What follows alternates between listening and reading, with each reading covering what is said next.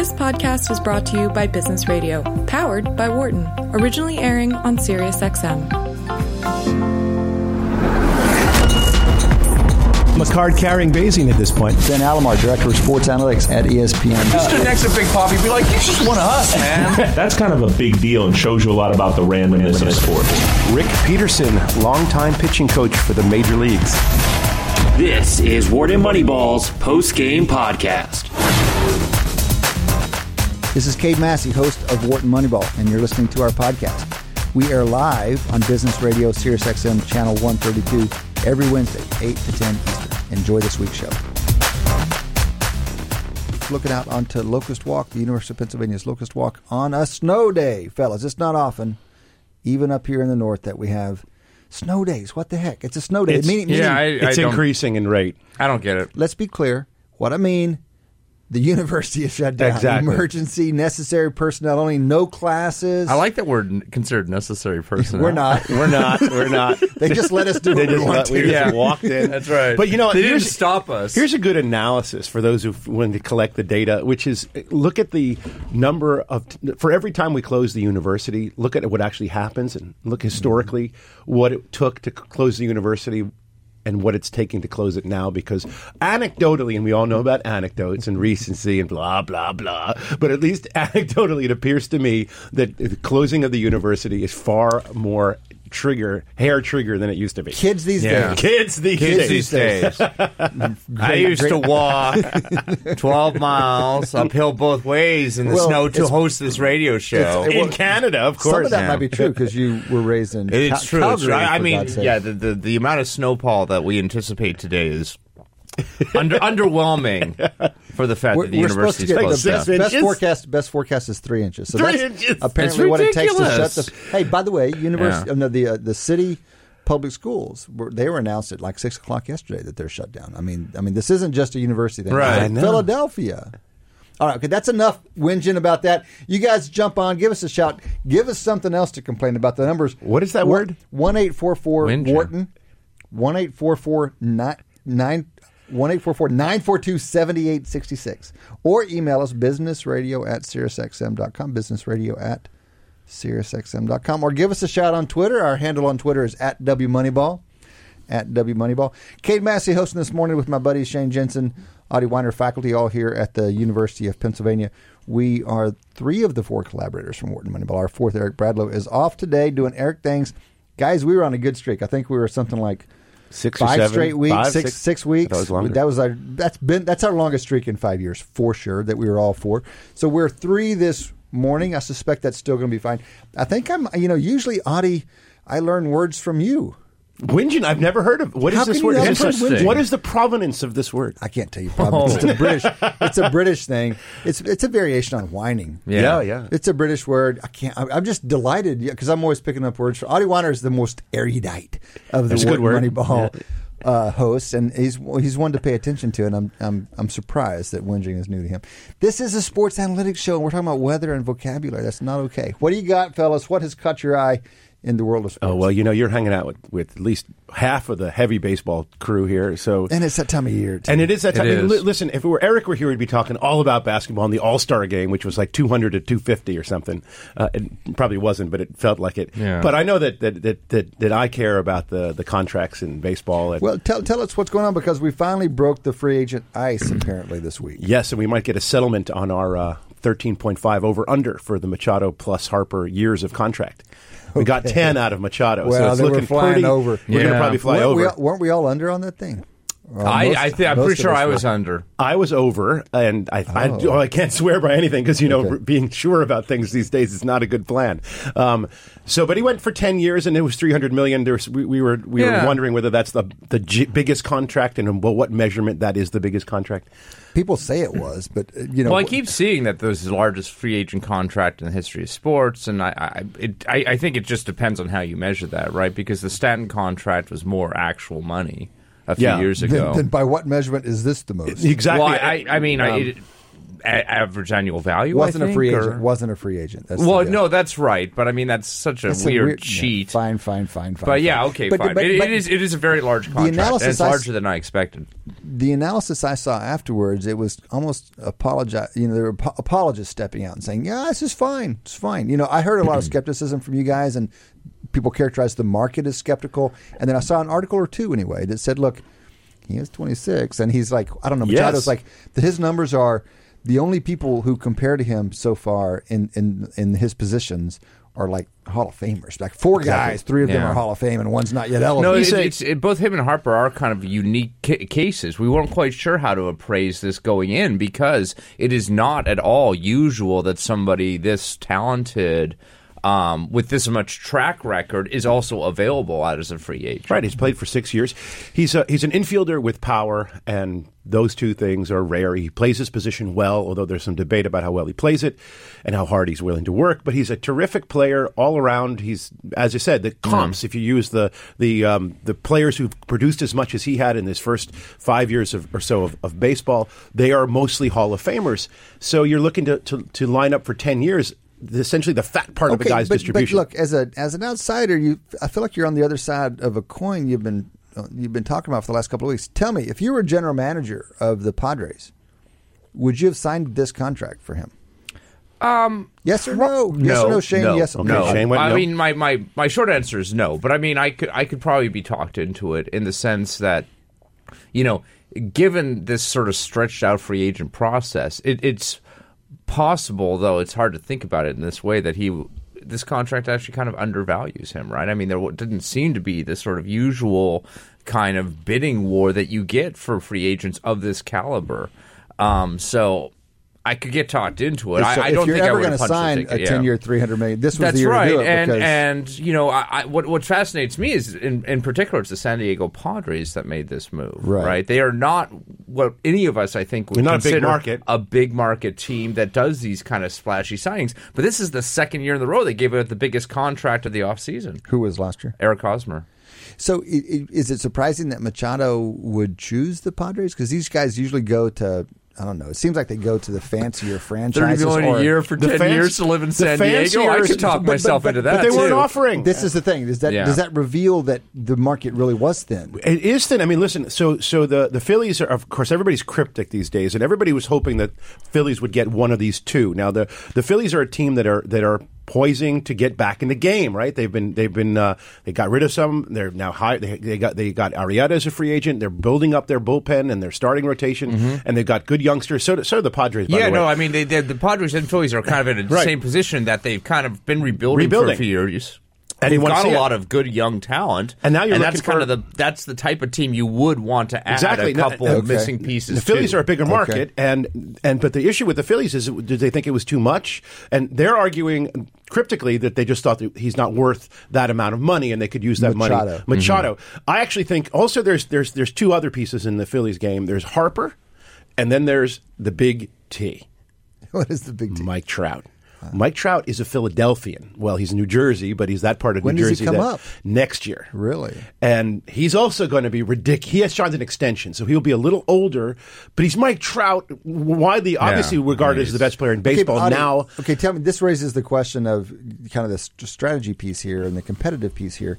It sounds like the big guys were kind of not in the market this year. The Dodgers, Yankees, Red Sox were these guys not really going after these big guys? And if that's the case this year, might it change next year? Would, would you Yeah. rather sign? Would you rather would you rather get Harper without the competition from those cities, or be in the market for Trout, even if you've got the hometown advantage, but you've got to fend off these other guys? No, and I mean that that's an excellent question. I mean, I'm fascinated by what the Yankees and Red Sox and, and Dodgers were doing are doing this offseason. So, by the way, They- my, Matt's telling us that it's not next year that Trout becomes free agent; it's the year after, 2020. okay. 2020. All right, so it's uh, the thing is, is that I'm actually rooting for the Phillies to sign Harper, mostly because I think he's a great player. I think at 300 million, he's potentially undervalued, believe it or not, and uh, I think that he would bring a lot to the Phillies. I also think that in order to win championships, as opposed to be competitive, one needs to make an investment. There is a dollar cost of return, the return on your investment that is very good in the beginning in terms of wins, but at the top it starts to diminish,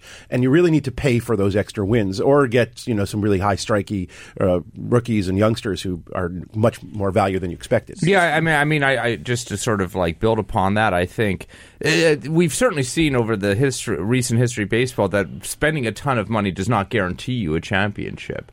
But not spending a lot, not spending money does really. You have to get super lucky if you aren't going to spend a lot of money. Yeah, it happens. It does happen. I mean, But you- it's more more than more than I mean to win it, yes, but to to be competitive, no. So the A's keep on making the playoffs Mm-hmm. with spending nothing. The Indians are a small market team, and they they not only make the playoffs, they you know they came within an out of winning the whole thing a couple of years. That's ago. right. That's right. So it, it can happen, but you know, I. But those spending- teams are those are two of the They're smartest small teams Philly, in baseball. and, but Phillies have money; they can spend it. They got a rich owner and a decently large market. People who care. I mean, come on. Okay, Yeah, so, and so I tell mean- me, you like Harper? I do like so, But Harper. tell me, I mean, Harper and Machado, you know, it was it's all market. It's been those two guys. Yes. Yeah. and they're looking at the same size contract, et cetera, et cetera. But compare and contrast them for me, and you seem to be. I will. You seem to be bigger on Harper than Machado. Well, I mean, Machado's already signed. It's it's But- it- but no, it- no, set that aside. Well, I'm I'm bigger actually- on Harper because people are more down on Harper. So, and this allows me to bring up a con- natural contrarian. Of course. yeah. Well, naturally. Uh, but one of the things about that I think that, that is important to bring to the table is the how analytics has played a role in the evaluations of these two players. And what has really changed over the years is the reassessment of the value of two uh, two other pieces in a player's portfolio other than their hitting.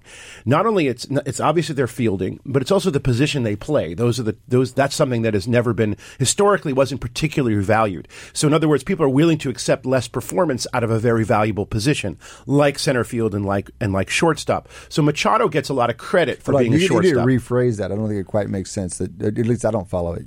So they're willing to accept less performance out of a more valuable position. yeah, less less batting performance. Less batting performance. So specifically, Out of a Contrib- defensive can- intensive position. Okay, good. Right. That's what I so, thought. so Yeah. historically, it was all about batting, and there was just nothing else. And you, a DH can count on as big a contract as a center fielder. No one really understood or the, uh, the intricate or delicate relationship between the position, what we call the positional effect, and the actual fielding value. So.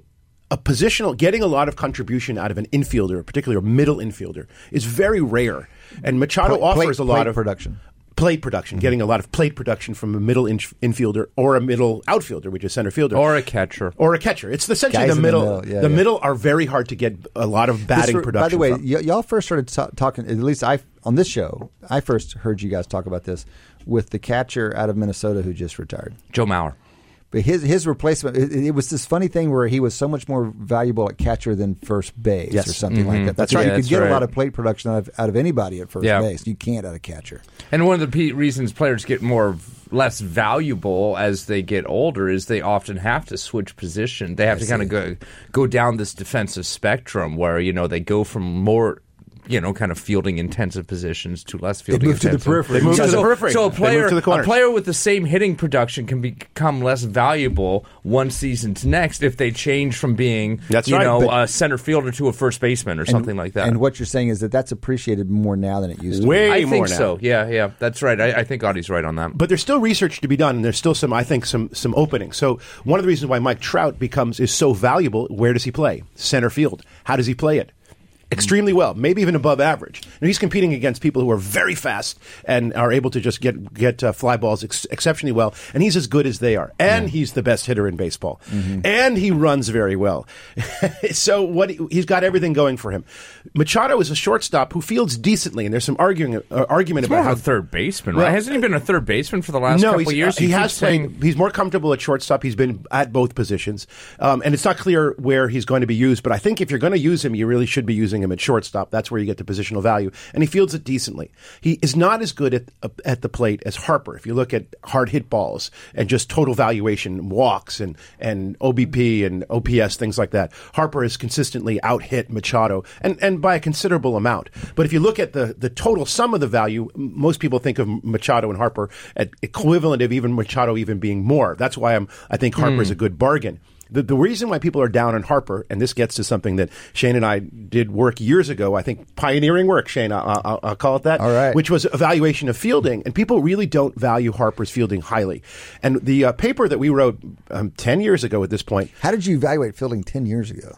well, that's a story. in Oh yeah, we can go. We can trip back down memory lane about Okay, what, uh, the, how about, what, how what kind of 30 data was seconds? How about 30 seconds, guys? Uh, well, basically, there used to prior to the kind of video-based system that they have now for measuring fielder positions and and and you know balls in play, etc. Um, there was a person essentially sitting in the stands of the stadium, marking on a laptop Get where the ball landed, sort of you know Or watching it on video. or watching it on video afterwards. Okay. Um, and and that data So, was so it's noisy. it's much less precise than what you can no get hang now. time, no velocity. Yeah, you, you basically had where the ball landed Okay. or or was fielded, and you know a cup. There's a couple measures. There there was kind of a discrete measure of how hard it was hit. Like, oh, Yeah. was it a bunt versus was it hit really hard? It was very crude, but we did something which, which it still actually hasn't been duplicated.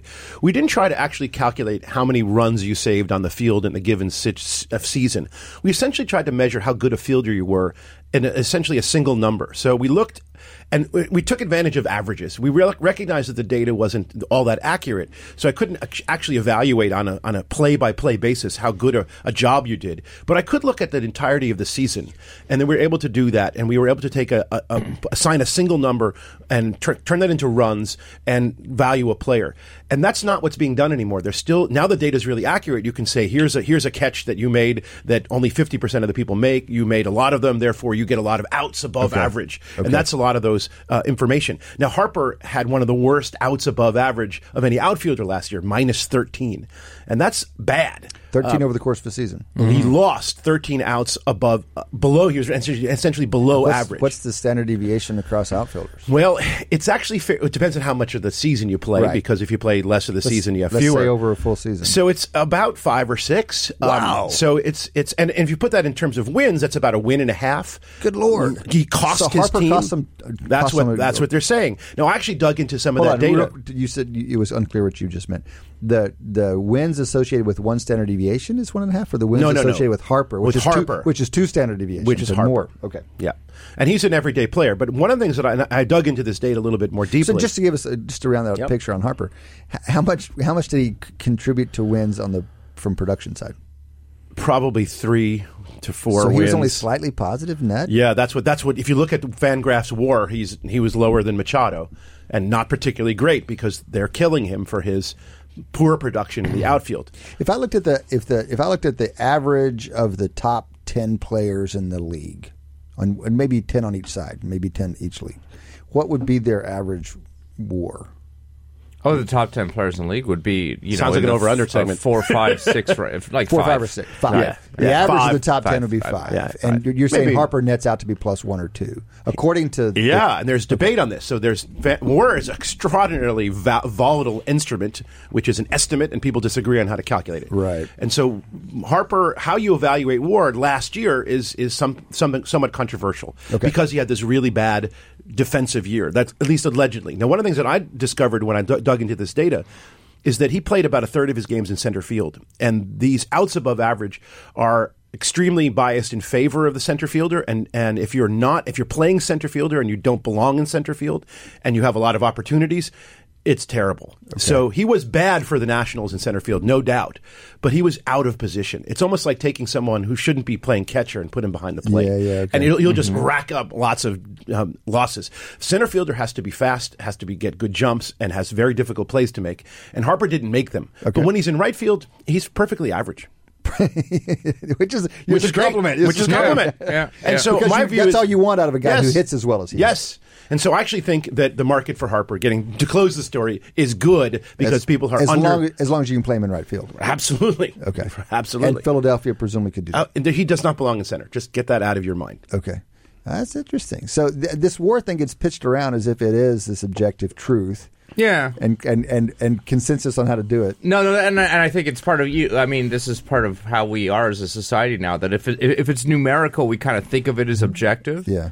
And, and, and precise, Yeah. You know, especially if you know you you present war as oh his war was you know 8.13 last season. I mean, that sounds like it. I mean, that kind of precision makes it sound like it's very accurate. Well- when, when, when in fact, I mean, it, there's a lot of there's a lot of uncertainty that goes into that valuation, and especially as Adi said, on the fielding side, that's the part that I think we find the hardest to evaluate. We're we're we're pretty. I think we've done. We've solved hitting. I mean, maybe we haven't solved hitting. Well, now but they're going to the xwOBA thing, which is they're looking at hitting not just in, as a counting stat, but they're looking at how hard you hit it at what elevation and what angle, and they're just saying, Right. Okay. So I guess we can get even more sophisticated about hitting, but hitting is something that I think we we do a pretty Yeah. good job. I mean, if you ranked players by their hitting, that list would be not nearly as controversial as the one that you would do with fielding. Well, and and and what about the pitcher side? That's the big other one because one of the compelling things about war is that you can blend pitchers and That's position the players. most together. compelling. Yeah. And you can add uh, base running and arm, and everything can get aggregated into one scale and compare everybody against it. But it's an estimate, and with estimates come variance, and that means it's not necessarily what you think it is. Right. So just to just to play this out and just indulge me while I'm guilty of this. Top WAR last year: Betts ten point nine, Trout ten point two, and then Chapman, a pitcher, eight point two, Harper one point three. According to this Yeah. metric, whatever who's ever WAR this is, this is Chapman. Oh, it's not. It's yeah, it's third baseman. That's Chapman. Matt yeah, I was going to say I would have been surprised if. Okay, my By the way, bad. all of them are extraordinary fielders. Uh, Yeah. so they're getting there. They're getting there from that. Look, side look at well. JD Martinez.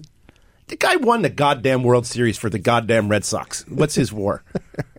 It's like Well, his five. high, yeah. Five. I That mean, he's the me. best hitter in the damn baseball as a just pure hitter. I mean, you know, I mean, maybe Trout, but God, ridiculous. And and somehow he's half the WAR. I mean, that's the way the system works. Yeah, so I mean that is a good observation that JD Martinez. uh, I mean, uh, on the hitting side of thing was, rel- you know, basically Relatively. equal. He's being to demure those guys, now. but did have half the war. All right, so this is Wharton Moneyball. We're in here this morning. Cade Massey hosting with Shane Jensen and Adi Wyner. You guys can join the conversation. One eight four four Wharton. One eight four four nine four two seventy eight sixty six. Hit us up on Twitter at W Moneyball is our account up there. Talking baseball free agent market, guys. I want to ask some other baseball questions because a couple things have caught my eye about baseball over the last I don't know two weeks or so.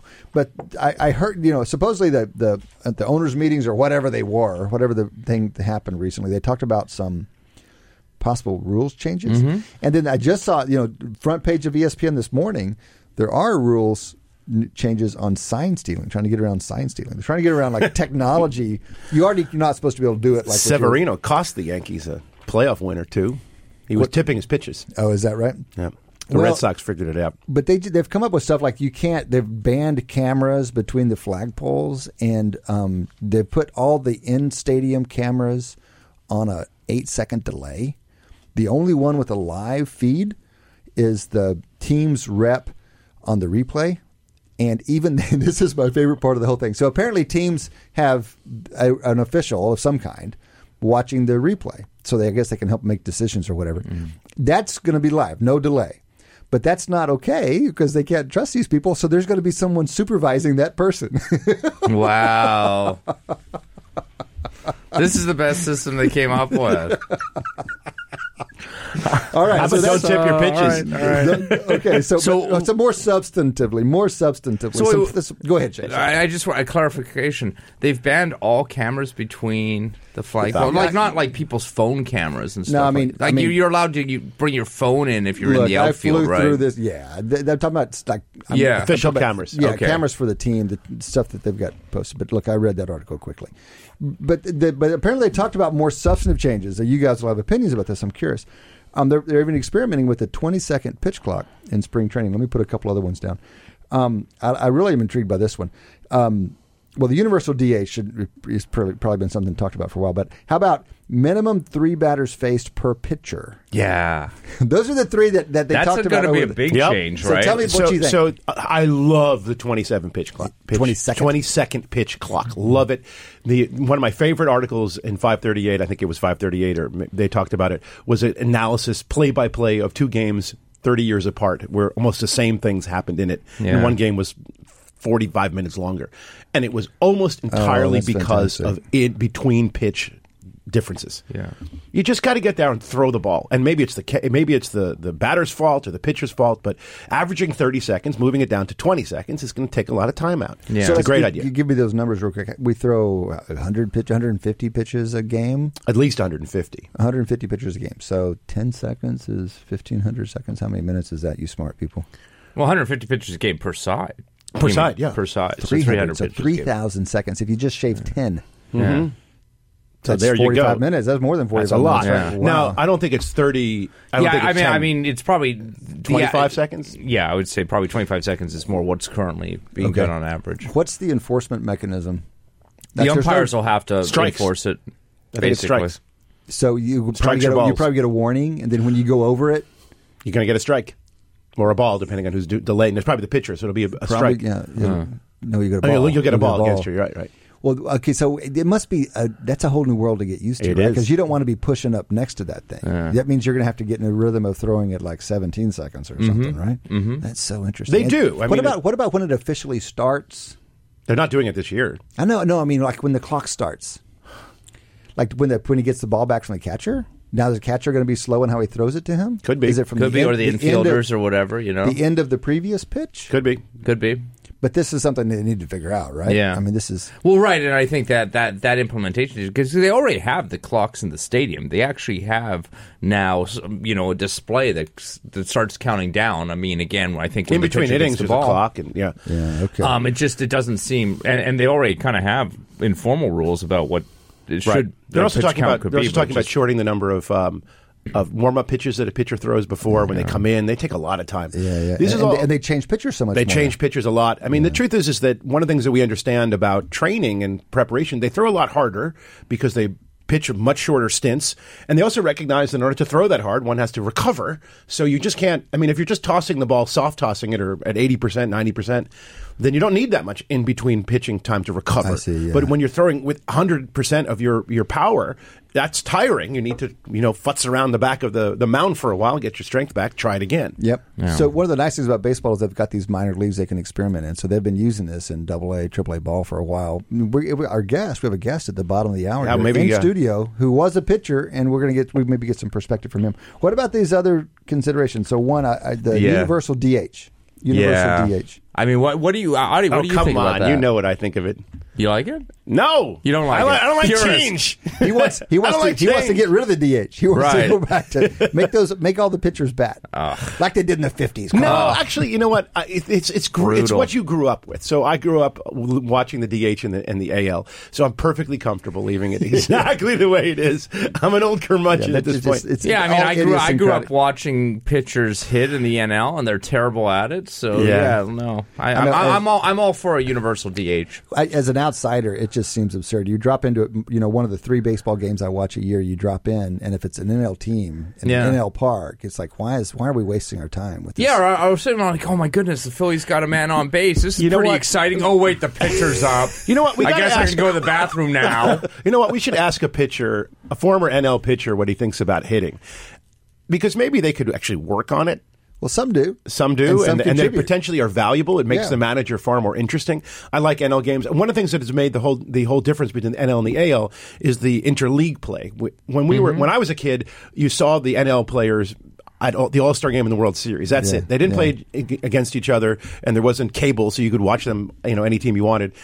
And I like that old system. I like it was And almost those as if they were- telegrams from the West Coast Yes, about the they took, they took they, did, they took so long to get I'm in. taking ribbing, folks. I'm, folks. I'm getting it. I'm really. I'm sh- And sometimes the horse carriage wouldn't make it to the stadium, and you wouldn't see that player at all. It's, it was a crazy time.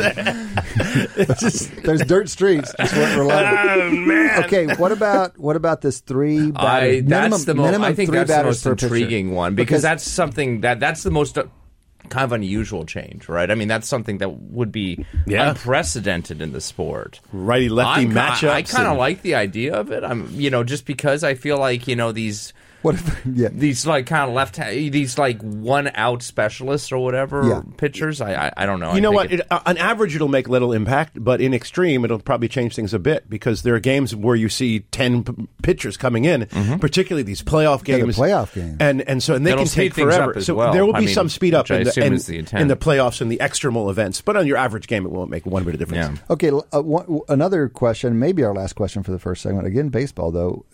Shane, one of your boys, apparently Craig Kimbrel might not get signed. Now, this guy, Yeah. he's an all-star. certainly won't get signed by the Red Sox. Well, this looks is like. so. Tell me about that because he had something like thirteen point nine strikeouts per nine innings, which is a great number. His career save percentage is comparable, if not better, than Rivera and Trevor Hoffman. Oh, uh, he has had an a ver- illustrious career. We, I mean, I would say we might even start arguing about the Hall of Fame eventually for this guy. I mean, he has had an amazing career, and he just helped the Red Sox win the World Series. exactly. Um, And it's just, but- bu- but it's business. But I, well, I, I think it's partly business. The Red Sox do have the largest payroll already. They're up. They're kind of. They're very close to sort of that highest luxury tax threshold. So the luxury tax has tiers, and That's the more right. you overspend, the it's got this convex tax system. That's right. That's right. And um, and I think basically the big market teams essentially are using that as a, as essentially a salary cap. That's what The what it's tier. acting like. Um, because no team wants to go over it. Yeah. And you know, even even with that kind of consideration, you, you know, kind of noting that kind of consideration, the other consideration is Craig Kimbrel has had a wonderful career, but he, at least over the second half of the season, looked to kind of be slipping a bit. And Oh, he's wow. what thirty four now. He's old Okay. for you know a, a relief pitcher. Okay. and if he was to take a one or two year deal. Then maybe maybe that something could get He worked out. security right but now. he would. Got Li- it. this is his sort of opportunity for his last kind of big contract. Okay. Whether he gets it or not, we'll see. But you know, if if a team off gets him for something like five or four or five years, I think that would you know that's probably not going to be good on the back end. All right. Well, terrifically interesting uh, what's been going on with baseball in general. I think there's a lot of grappling with what's going on with baseball right now, and it kind of makes it interesting. They're considering some pretty big changes. We spent the whole first half hour talking baseball.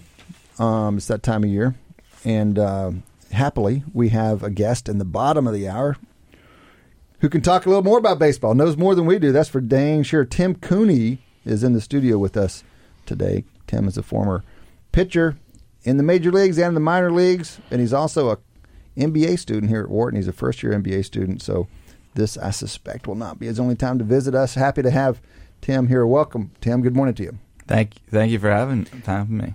Glad to have you. Thanks for taking the time. We know you got a lot on your hands as a as a first year MBA. We try to keep you guys pretty busy these days. Well, he's done with his stat course, which was you know Is that how he- completely time consuming. That's how we. That's how we. It was very grueling. grueling. So it's, how many former major league pitchers are sitting through stats courses right now? Do you reckon? I Right now, say, yeah, probably not not a ton right now. Not a- not a Count on ton. one- one or two hands. Exactly. Uh, well, it's an interesting little path you're walking. We want to hear a little bit about it. Can you start us off with?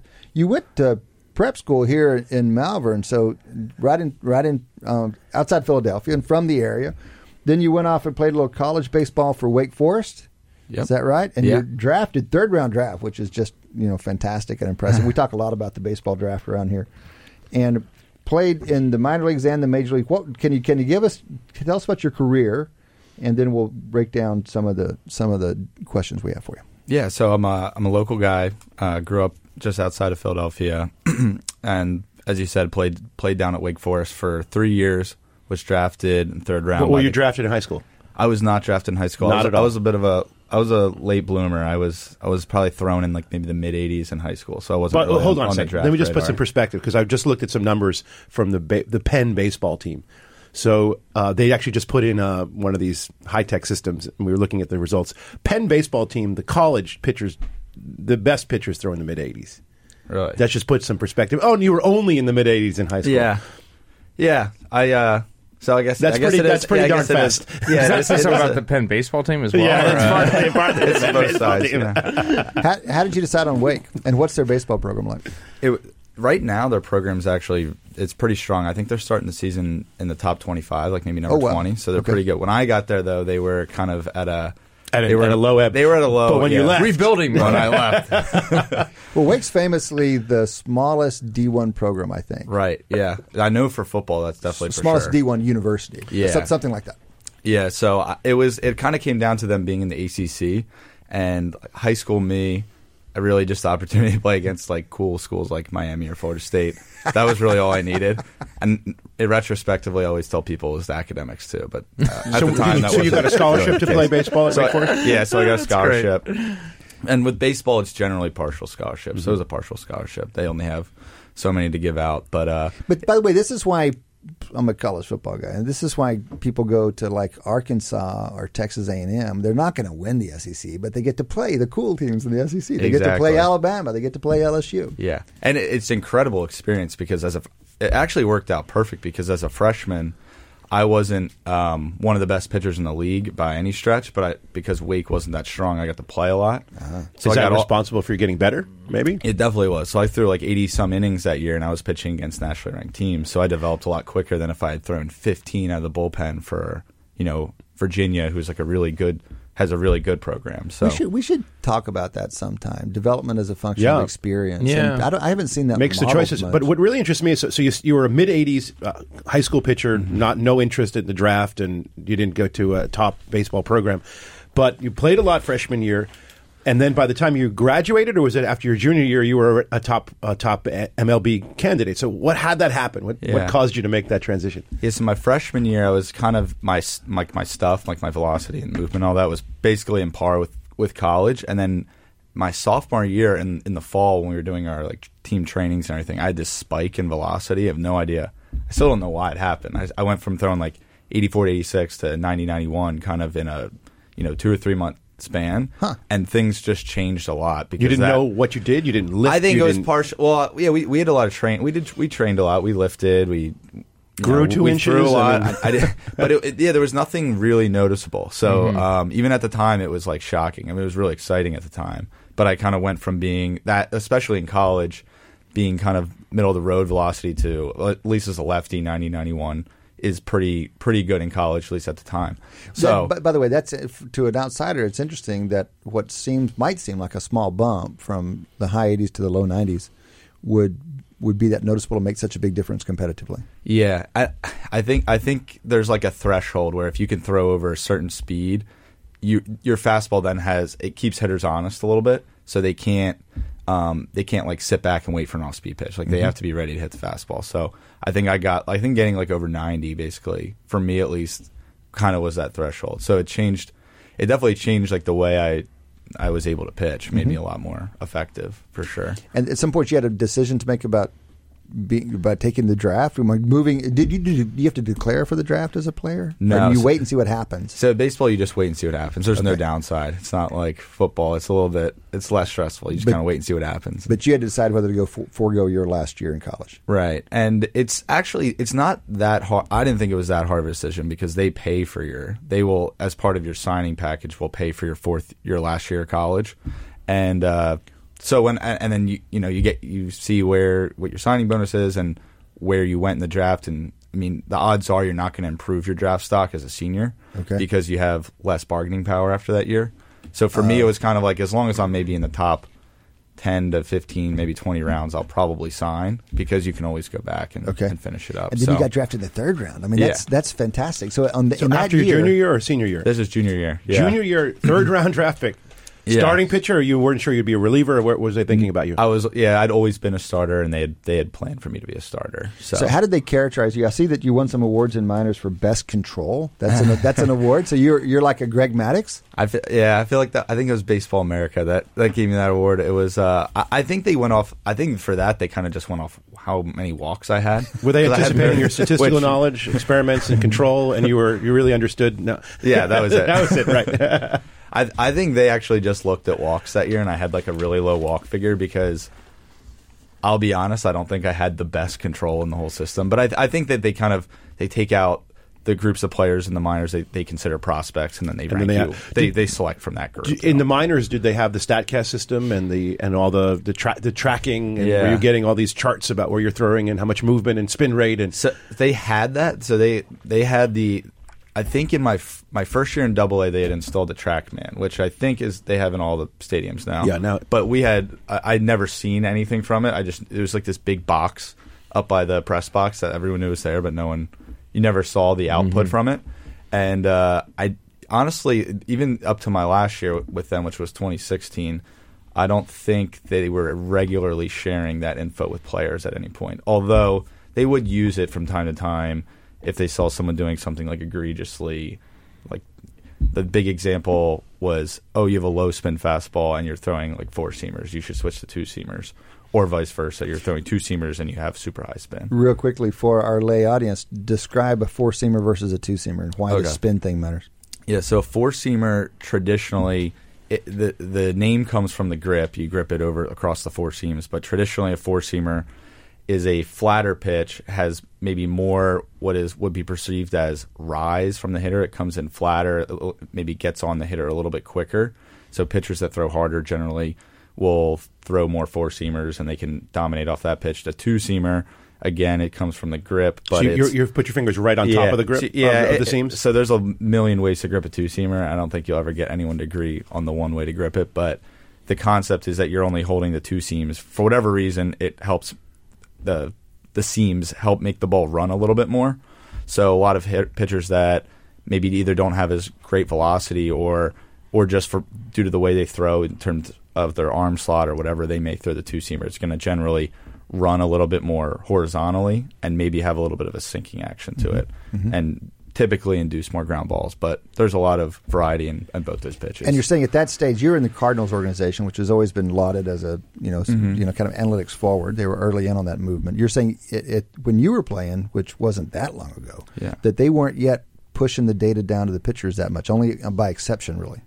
That's right. Yeah, I, I think that their their reputation in analytics is deserved, but it was more on the management side where they do a lot with, like I think I think they've done a, really well with like contracts and, and like evaluating players. Okay. but at least when I was there, they weren't doing a ton in terms of player development with that mm-hmm. data, which I don't Okay. think hardly any teams were doing at the time. I think now, Yeah, you may have they just are. sort of hit this window where they, you know, they were installed at collecting the data, but still Yeah. trying to kind of figure out Yeah. what what they wanted That's to right. do with it, and right. maybe you some of these like things like the four seamer versus two seamer thing were like a few early things that kind of popped out that they were willing to kind of you know share with the But the, these can be career saving because I can tell you that at least in some of the organizations where my uh, former students and friends have, have worked, they'll put a student or a, or a young analyst on a single pitcher and they'll look at everything that they're doing and they'll say, and they don't talk directly to players, they t- speak to the coaches and they'll mm. say things like, you know, this pitch is wor- really working really well for you and you're underusing it. Or this pitch is really not working well for you and you're overusing it. And you should really change the, the collection of pitches that you're using because mm-hmm. you don't re- necessarily realize where you're getting the most outs. And, and that's what some of the analysts are now doing. And it's interesting to know that the, at least at the early stage, the, the players really just weren't getting any of this. Tim, Tim, how does that strike you to be told as a you know you're you're you're out of the Yeah. league now? Yeah. You played five years, six years, Yeah, and, and a and half. couple years in the majors and a couple years in the minors, and and so that's a serious, seriously wonderful career. But you're a couple years removed from it. How do you react to an, a, a statistician saying, "Hey, let me give you one of my former Who's students probably to tell you, by the way. to tell you about your game"? Mm-hmm. Have you seen his former students? no his former students. Yeah. well, I mean, it, it sounds like you wouldn't have seen him in this you. scenario either. It's sort of No, like you wouldn't meet communicated them. via a Okay. coach No. or something like No, that. but but right? honestly, quite like I- I'm curious about your reaction, but also curious about how can you tell us the average pitcher is going to react to uh, the analytics community saying, "Hey, let me tell you about your game. Let me tell you what you need to do differently based on what I've seen on my computer." Yeah, that, I, I think that is that is a tricky situation because for a, I guess a lot of reasons. I think the biggest is that a lot a lot of people a lot of pitchers have had success up to that point or, or hitters or anyone and being told by someone that doesn't has never been with them while they're training or developing through the minors or whatever on how they need to improve. I think it's a little it's it's tough to process that. I think a lot of people want to stick with what works, basically. So that's Worked. that's worked exactly. I think that's one thing. Um, I think another is that a lot of people, d- despite maybe having a base level understanding of what, what analytics and say and how numbers are, you know, helpful can be helpful with sports, they don't fully understand it or fully wrap their head around it. So it's a little bit um, harder for them to accept maybe Right. input from someone that didn't play or something like that. And there was definitely, I know what I saw was there was definitely a bias against people that didn't play. Like it'd be different, I think, for most pitchers if a former major leaguer or a coach that had been there for 10 years came to them with this information than if like the stats guy that the team had hired For did sure. it. For, well, that's what they, that's the way they set it up. So the, Yeah. the stat guy speaks to the coach, or the actually mm. speaks to someone above them in the system. The head analytics person will speak to the maybe the GM or give that data, and then I mean this is a, this is a- its way it- around. It makes its way around. They do not speak directly, mm. almost never. Well, this is also something that's evolving over time, Yes. though, right? So eventually there'll, there'll be there'll be some guys who can talk directly. There already are some guys in the league who can talk directly, but it's just this interesting dynamic. It's this interesting moment where they have to figure out how to communicate across this divide. It reminds me of a story about Sig Mejdal going, who was originally with the Cardinals, then moves to the Astros with Jeff Luhnow, and after being there for a couple of years, one of the things that they decided to do was to send him down to the minors. This is the top analyst in the organization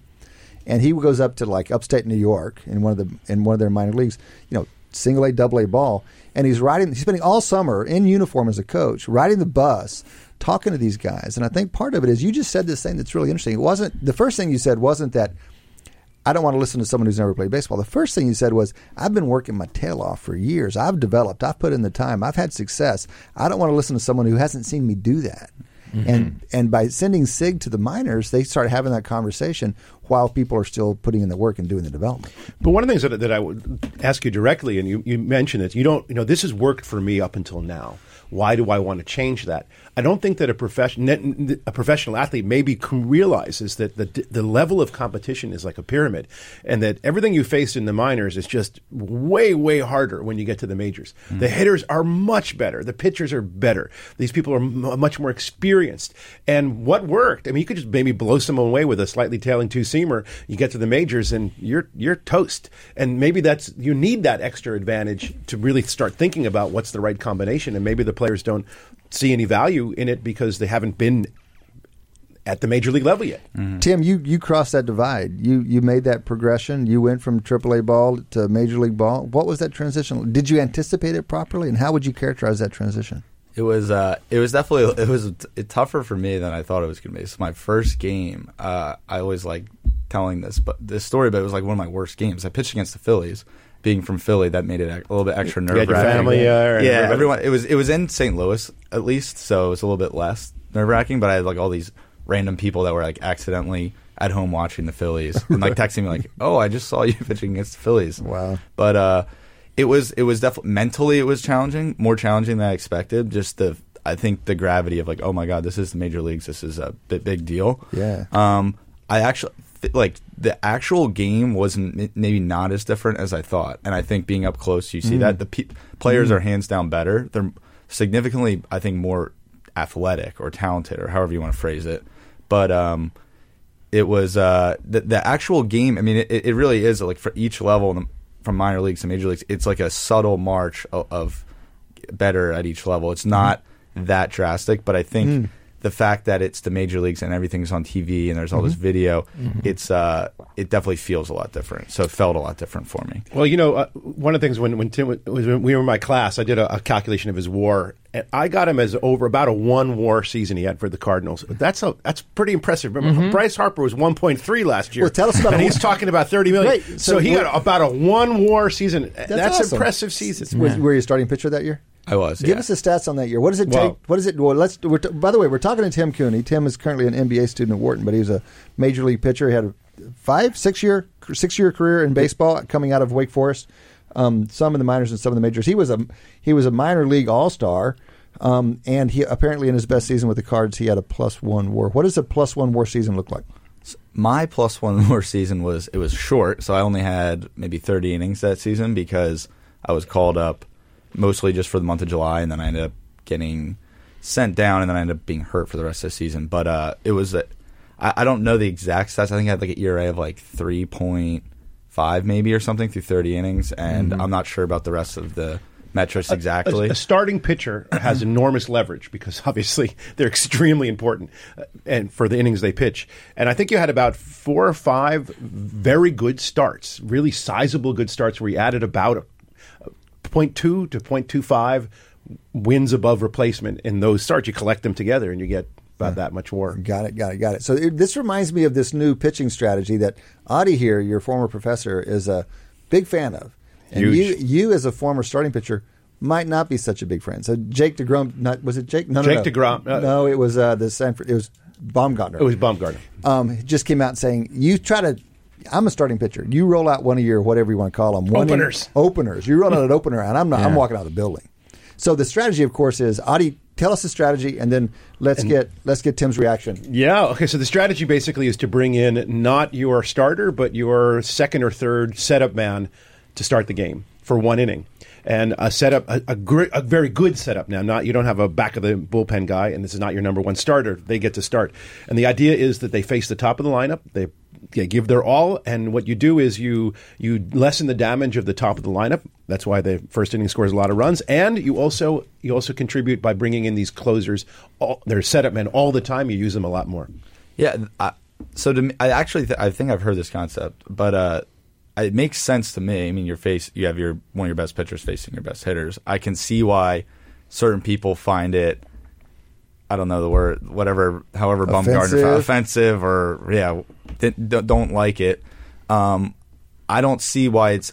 I personally don't see why it would be an issue. Like as a starter, I don't know why it would really matter if I know I'm pitching the second inning. Would you be happy coming in with a three run down three runs? um, Probably not. Probably not. But um, I mean, it, if you to me, I'm looking at it, if you can prove it's going to help the team win the game. It like if there's some proof to it, I don't see why there's a, there's an issue. It's like maybe the same would be batting one of your better hitters ninth to turn over the. I don't know if that's statistically proven or not, but s- stem- t- t- but now we're on this problem of statistical proof because what w- what the statistician would consider proof is increasing the probability from 0.5 to 0.56.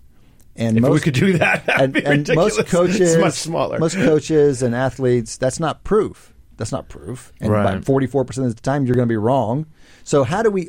This is a general analytics question. You as an athlete, how, and we- we're going to have to have you back to talk more. Great because- question, Cade. how, I mean, how do you think about persuading athletes now that you're kind of stepping over to the statistical side here and the, the use of data? Yeah, that's that's actually a very good. That's a tough question um, because I think there will be there will be a lot of players that would not would not buy into that. I think that's something that comes with.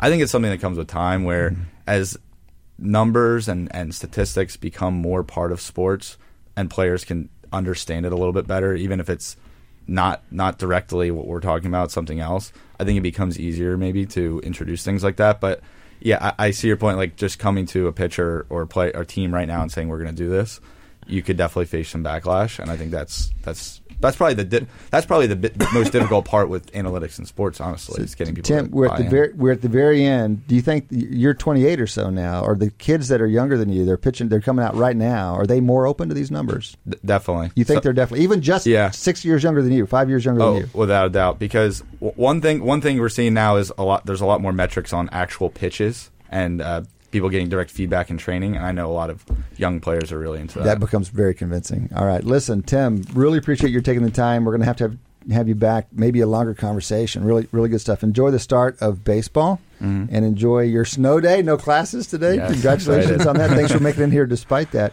And good luck with the rest of your first year. Tim Cooney, appreciate Thank it. you guys. That's Tim Cooney, former Major League Baseball player, first year MBA student here, getting us up to speed on the inside world of baseball as we roll into the beginning of baseball season. You're listening to Wharton Moneyball on Business Radio.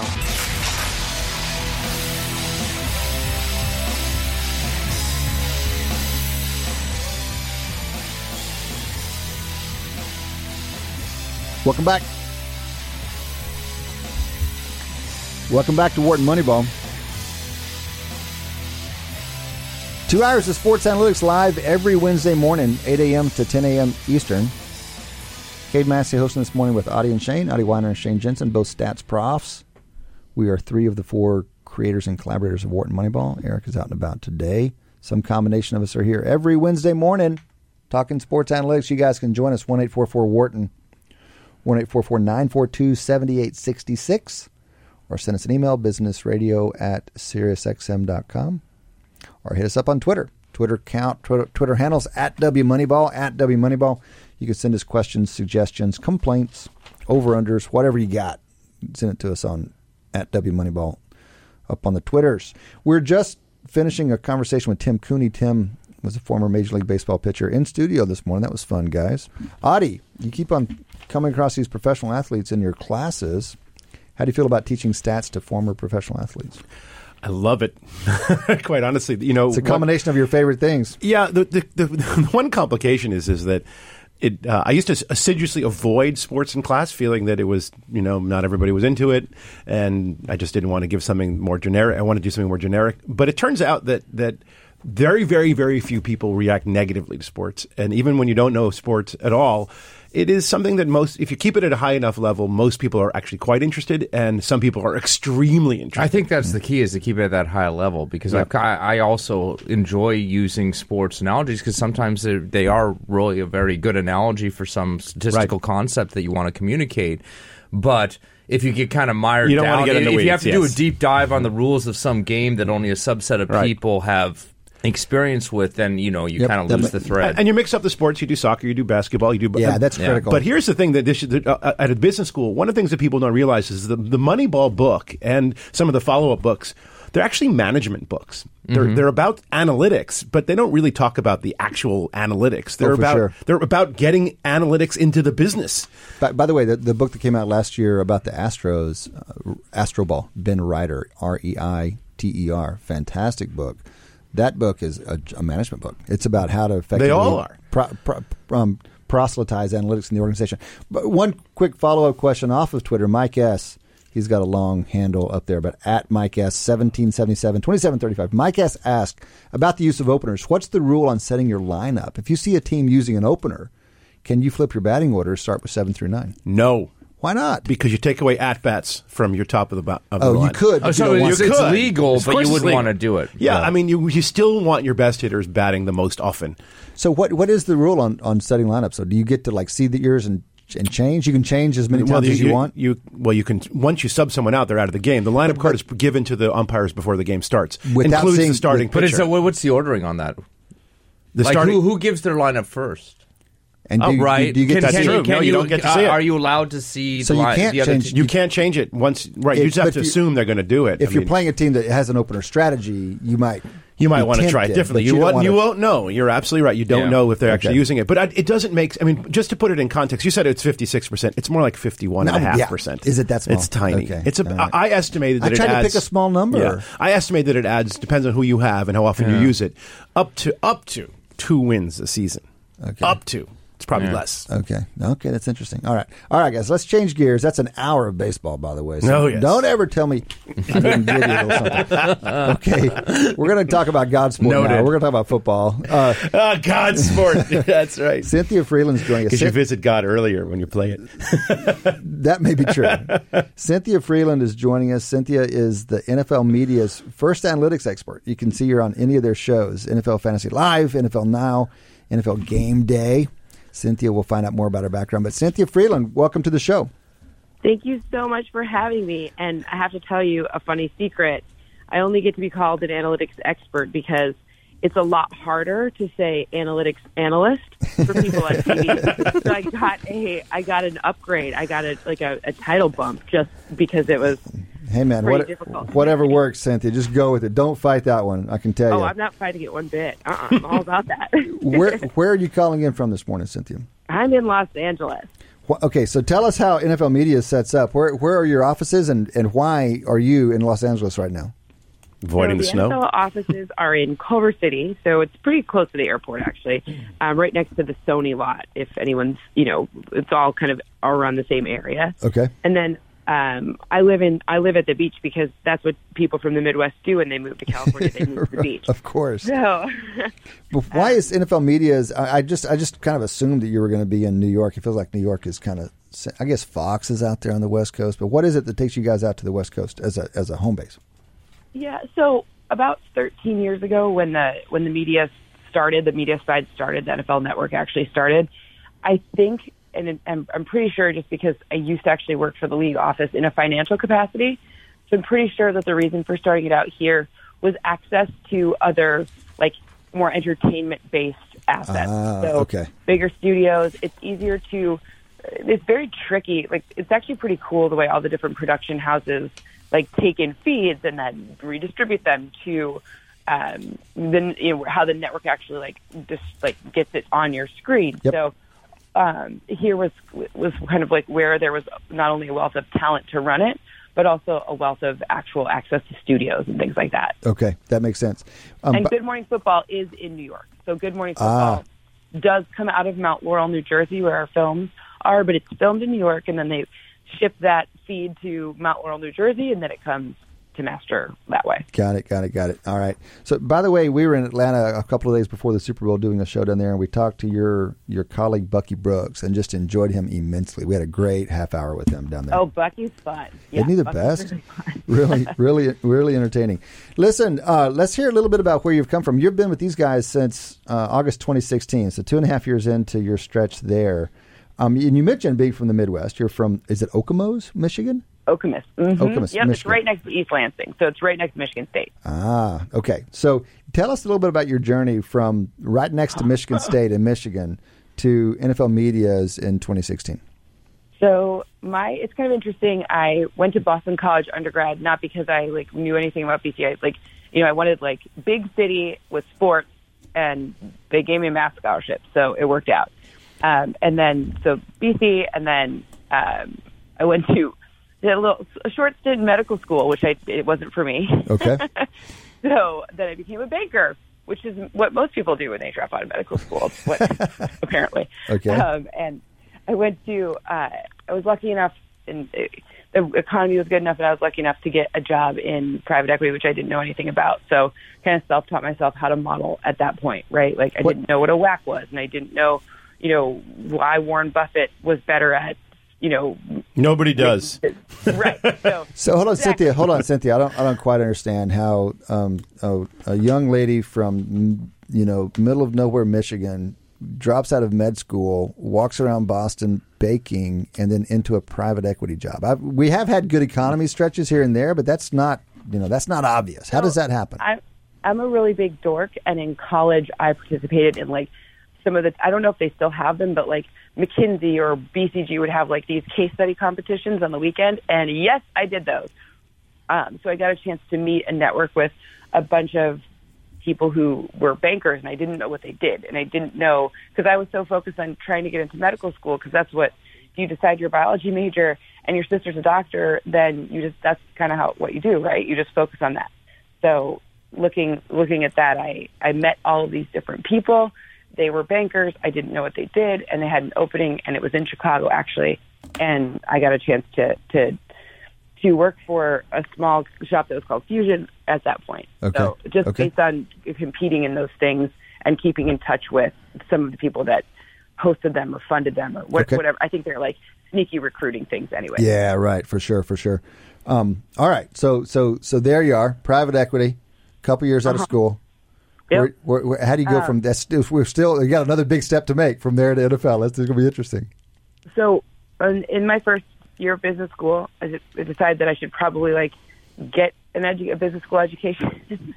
so, um, so I started at the University of Chicago actually, and in my first year, I cold emailed the CFO of the NFL at the time, who was Anthony Noto, who um, I had read his equity reports because he was at Goldman Sachs and he was like the head of research, and I had read all of his reports and I thought he was really smart. I was like, very interested in him as as like a human because I actually thought he had a really interesting personality, very like strong, very like one of the smartest people, if not the smartest I've ever been around in real life. Where he, Wow.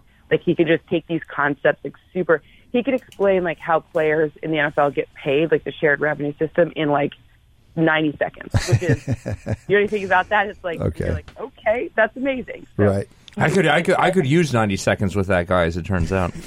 He, in 90 seconds, you learn more from him than like 90 minutes with me by far, maybe even 90 hours. So he's the best. So I cold emailed him and he gave me an opportunity. And um, so I got a chance to work on projects at the NFL. Um, in the finance department, some of the things I worked on, one key one as it relates to analytics is what we're calling season inventory. Um, they were look, looking at how to, was it 16 and 2, 16 and 4 preseason games, 17 and 3, 18 and 2. So You're talking about how many regular season games and how many preseason games as a package. Yep. So mm-hmm. what's the optimal? Obviously, it was finance department. So, what's the optimal revenue Yep. that you can get for the season, given that we have these windows with television contracts, et cetera? And the the thing that was really interesting was the competition committee was so willing to sit down and watch film with me and help me understand. I mean, I, I, I had always been a fan of football, but understand from a coach's point of view, like what makes you believe you're going to win a game until the fourth quarter, mm-hmm. you know, or until the, the the clock expires, right? Mm-hmm. So, you know, the, if the premise is the more interesting games, the better, the better revenue, right? Like the more games that are good, uh, better TV ratings, better everything. How do we make the games more interesting? So mm-hmm. I got a chance to sit with them, and after I really started like watching film with them, speaking their language, like starting to kind of instead of coming from this like banker sort of role, instead I was like, okay, these people watch film and they have gold jackets, so they know more than I know about everything. So I'm just gonna like listen to their words and then try to make math out of it. Like, mm-hmm. how the heck do you quantify a waist bender? You know, like the, like those are that's a football term, right? Like, you know, like it's like stuff like that. So you try to you try to figure that out. So it was like kind of the first like seeds of analytics for me. Okay. And then I had like, you know, whatever I'm saying so on the radio, but it's cool. Um, I had kind of a health issue that made me take sort of what I'm going to call like a, I got to be um, what I what I think is I know this is a you know Wharton people you guys have a really great business school out there but I think that um, I might I might have you beat because I started at U of Chicago and I finished at Northwestern so I claim I have like the best uh, the best MBA ever because I did the quant stuff with the quant people and the and the And the marketing That's- stuff with the marketing people Yeah. at Northwestern? Yeah. That's Are you saying that we don't have a great marketing department? Eric Bradlow is usually here. He I'm would. saying you have both, but I got the twofer. You know, Yeah. like if you're going to spend that much money and time, like you got to brag about it in some way. That's Cynthia- just really what what it. Well, But you're bragging as somebody who went to, to Chicago, so I'm just sad you left Chicago. Why did you leave Chicago?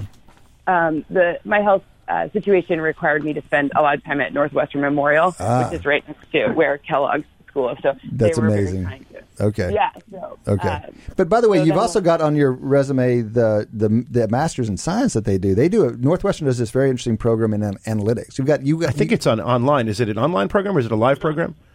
it's a it's an online program. Yeah. Um, you can like, well, for me, I was very lucky because I was there, and you know, back in the day when you uh, have health issues and you still needed to be on health insurance, it was very cool to be able to add that um, before you know previous condition situations. So um, it was very cool to add something that I cared so much about and gave me the space to learn how to code because that's really what um, differentiates a lot of us is not necessarily if you are the best at coding, but if you understand the capabilities and limitations of all the different Right. coding assets out there, Right. so that you can create something that kind of makes the best of the math, and then it takes it to the best of the code, and then you are the fastest, right? So you can most quickly iterate as all these things are changing. So Okay. Did that you- was the best thing. Did you grow up as you, you didn't grow up as a coder? You didn't you didn't study coding in college or high school. You picked that up essentially after. Exactly. I'm self-taught with and self-taught. That's a great message because so many people, particularly at Penn, we see this a lot. They sort of uh, imagine there's a sort of this quintessential, you know, high school uh, hacker type who is going to be the coder, and then they come to college and they're like, "Well, that's not me, so I don't want to get involved." And we've been trying to backdoor a lot of our students into R, which is a, a principal statistical coding language, because it's in some level Yeah. it's easier, it's also desirous, and it's it works directly with with And I feel like that self teaching through kind of just experience and digging in is is, is actually you know I, I I almost I mean I, maybe I'm biased because I that's how I learned it That's myself. learned it yourself, I, yeah. I, I I think that almost is a better way to kind of go about it than like that the you know, class a lot approach. Of class. Can, do you, can you weigh in on just just I don't want to uh, drag No, the conversation, but actually what, the thing everyone always asks me advice wise. This is exactly what this is the first thing I say. So, do you learn R or Python? Can we give, can you settle this for us? Yeah, no, no, Both, but- or which one are you using, or are you're not using either? oh, I use I use everything. I use R, I use Python, I use all of the Hadoop like relational databases. I think I'm more into Hive lately than anything else, but whatever, Pig's great too. Um, I love TensorFlow because I think that anything in terms of computer vision is the future. So you have to be able to understand at least the principles of what's possible for you, especially in sports. That stuff is all of this GPS location and all the data we're getting. You need to understand what the heck you're looking at, and so you need some TensorFlow in your life if you're going to do that. Um, so we're for gonna me, we're gonna come back to that and hear more. But please go Yeah. ahead. yeah. So, but, but ultimately, ultimately for me, it's it's about being able to understand. So what my advantage is is that I read all the books that like you know Professor Massey wrote, stuff like that, that are these decision science books, and all of these like very advanced stats books. The math that's I'm very math brained, but I'm like the math like more like piano, right? Like I can see patterns and stuff. So for me, it's like I needed to have this thing that did it faster for me. So it inspired me to just learn enough to like be dangerous, right? Like I I was I don't believe the premise of when I first started in TV, which was late for me. I didn't. I'm not a broadcaster by trade. Um, I didn't believe the premise that nobody like uh, the rating system. We could talk about that for days, but like it's so flawed. So for me, it was a lot more about like, all right, well, what do people really want to know right now? We have some instant feedback sources like Twitter and Google, and you can actually hack the data to find like the, there's aggregated search results given to you by demographics that you can you can you can parse in such a way that you can see like, well, what are people in New York googling right now? And then you can look for football topics, and then you can address those on TV. So for me, it was like, you know, finding ways to like take things that made sense to me, like you know. I'm getting this instant source of feedback. What should I be tweeting about? Like, I want to hit the most people possible, right? So Right. it was all like everything from that to that's how I did it with TV. But when it comes to sports situations, it's like, all right, this coach cares so much about third down that I need to whatever I'm doing. Like I use like a momentum hedge fund situation. So like that's kind of what my my some of my codes inspired by. So I'm getting there and I'm like, well, I actually think first down is so much more important. But I can't tell this coach who's a head football coach, one of 32 people with this job in the world.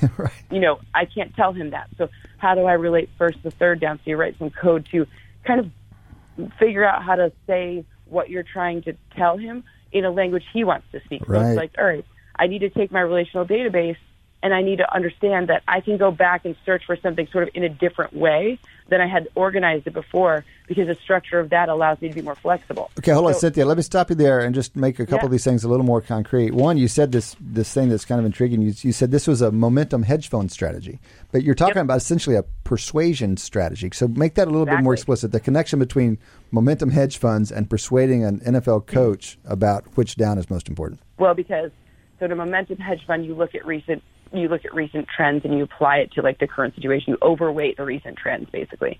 So for me, I'm overweighting.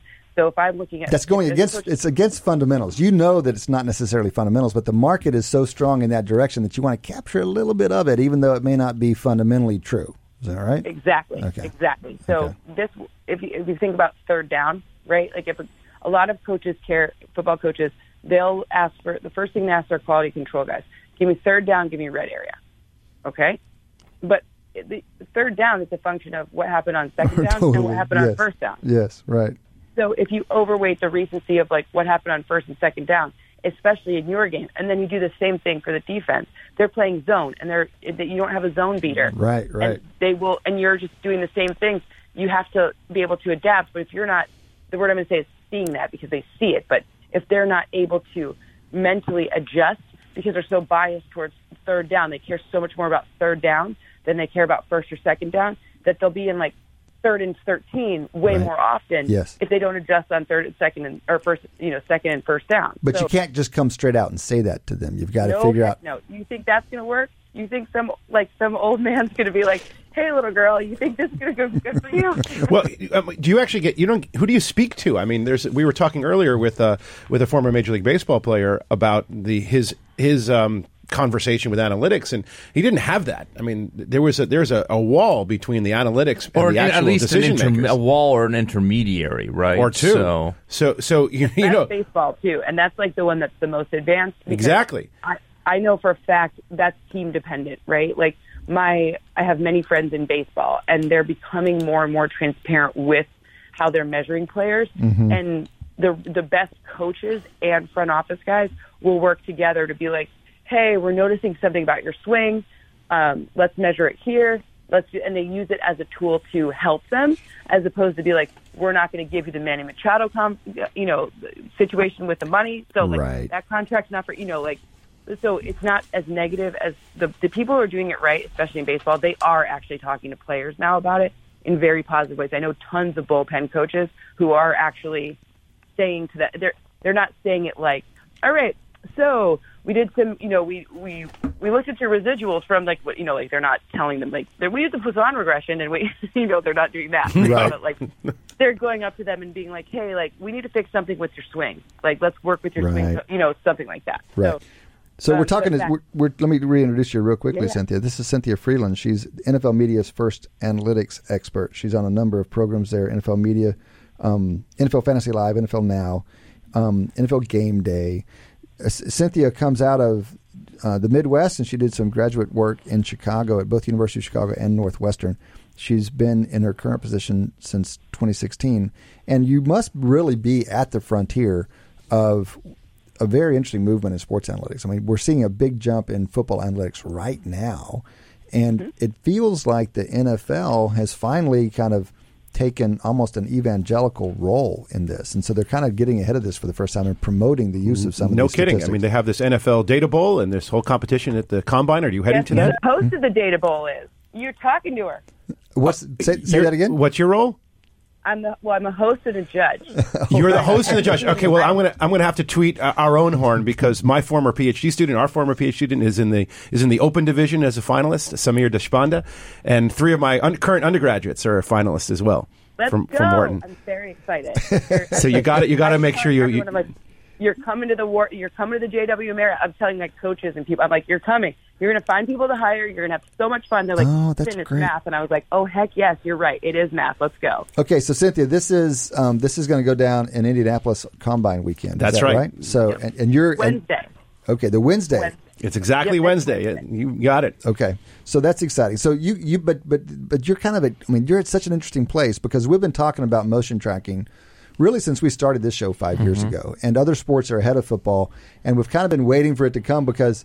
We, it's going to revolutionize things, and one of the most interesting things is that they're kind of making you have to make it up as you go, and so you're at this this intersection of media and NFL and technology and statistics that is creating this thing right now. Can can you tell us a little bit about what you've learned so far? Because the NFL's really just now gotten kind of public facing with this stuff. What have you learned so far, and where do you think it's going? So the the in one word, it's empathy. You have to, if you're going to be useful in any capacity in the NFL and in any sport, but especially the NFL because it's 11 different people moving on each side of the ball on every single snap, and it's a lot. So you have to understand both what they're being told to do, how they've been taught, and what the coach cares about schematically, and then map all those things together to tell the story.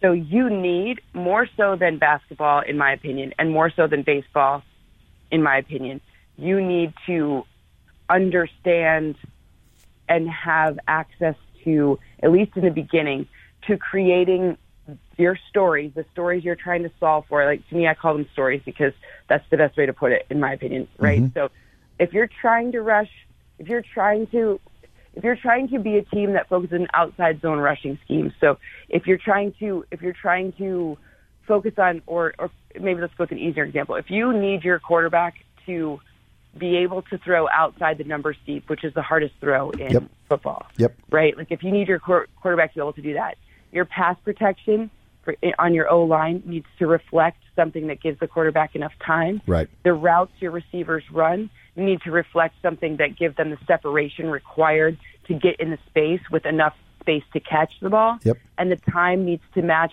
what your quarterback's velocity and throwing angle and ability to read the defense is. Mm-hmm. Those three things, four things, five things, 16 things, in my opinion, it's a lot more than just, you know, making it that simple. Those are all a function of what your coach thinks and what your coach thinks the defense is going to do or likely to do. Mm-hmm. Now, those are tricky things to map together.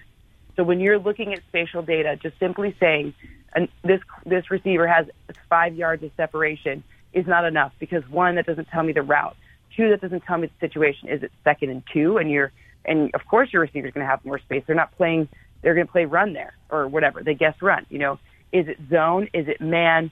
You know, is Gronk on the field commanding the attention of an extra safety? Right. Or are you alone in space? So, you know, Cynthia, let me stop you real quickly. The it, Yeah. I, I'm sympathetic. I'm sympathetic. I'm sympathetic, and I think it's really interesting that that's your approach, especially given your background in math, because the way you're talking is kind of what you typically hear from uh, industry t- uh, traditional industry practitioners. Like, don't tell me about the fourth down chart. You know, it depends on what the wind is doing. It depends on you know how we've been playing against these guys. It depends on the weather conditions. It depends on this. It depends on Football that. is complicated, is It- what it- I so like to say. It is complicated, and and what I'm now, but I want to be I want to be sympathetic to that perspective, but there are obviously limits to it because you can complicate away the ability to say anything. So how do you, because you're trained in this stuff, how do you find the balance between okay, we have to consider 16 factors, but you know we lost ability to say anything when we went from nine factors to 16. So the the whole the whole the best part is is that you can look at things backwards and like look for doppelgangers and not just human doppelgangers, but situational doppelgangers because most of these coaches come from trees and were taught in a certain way and they come from they have they have you know their you can learn their predispositions so you can like game them in the sense of okay like look i've been doing a lot of work with the alliance this past few weeks which is really fascinating and talk about technology advancements You're- lack of data You're talking about the new football league that's been going on. Yes. we've been seeing it on our TVs the last couple of weeks.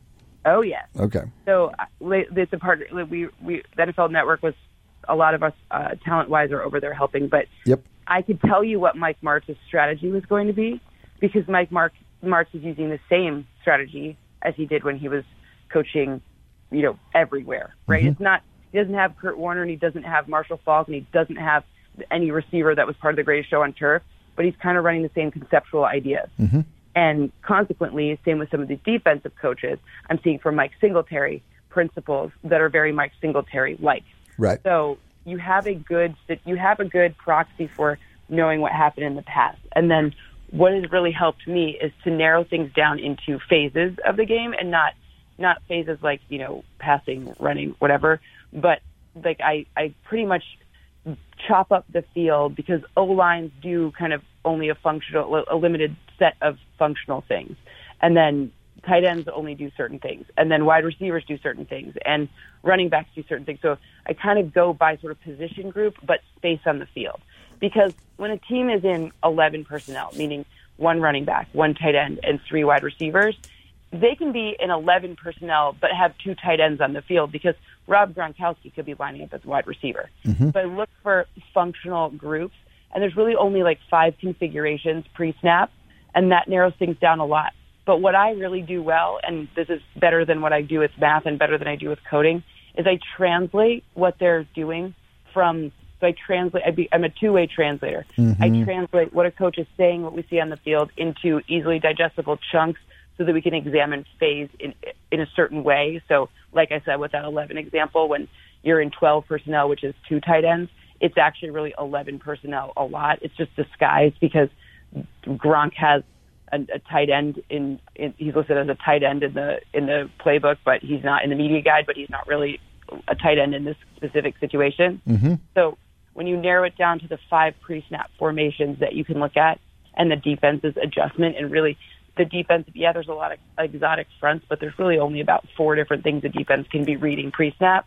So even it just who's doing it may be different. Could be a linebacker, could be a defensive end. Just depends on what the situation, you know, what the pre-snap configuration is. But it's all disguised. What really, what really interests me is that you're essentially talking about clustering the extremely complex configurations into what you we're essentially identifying as five themes.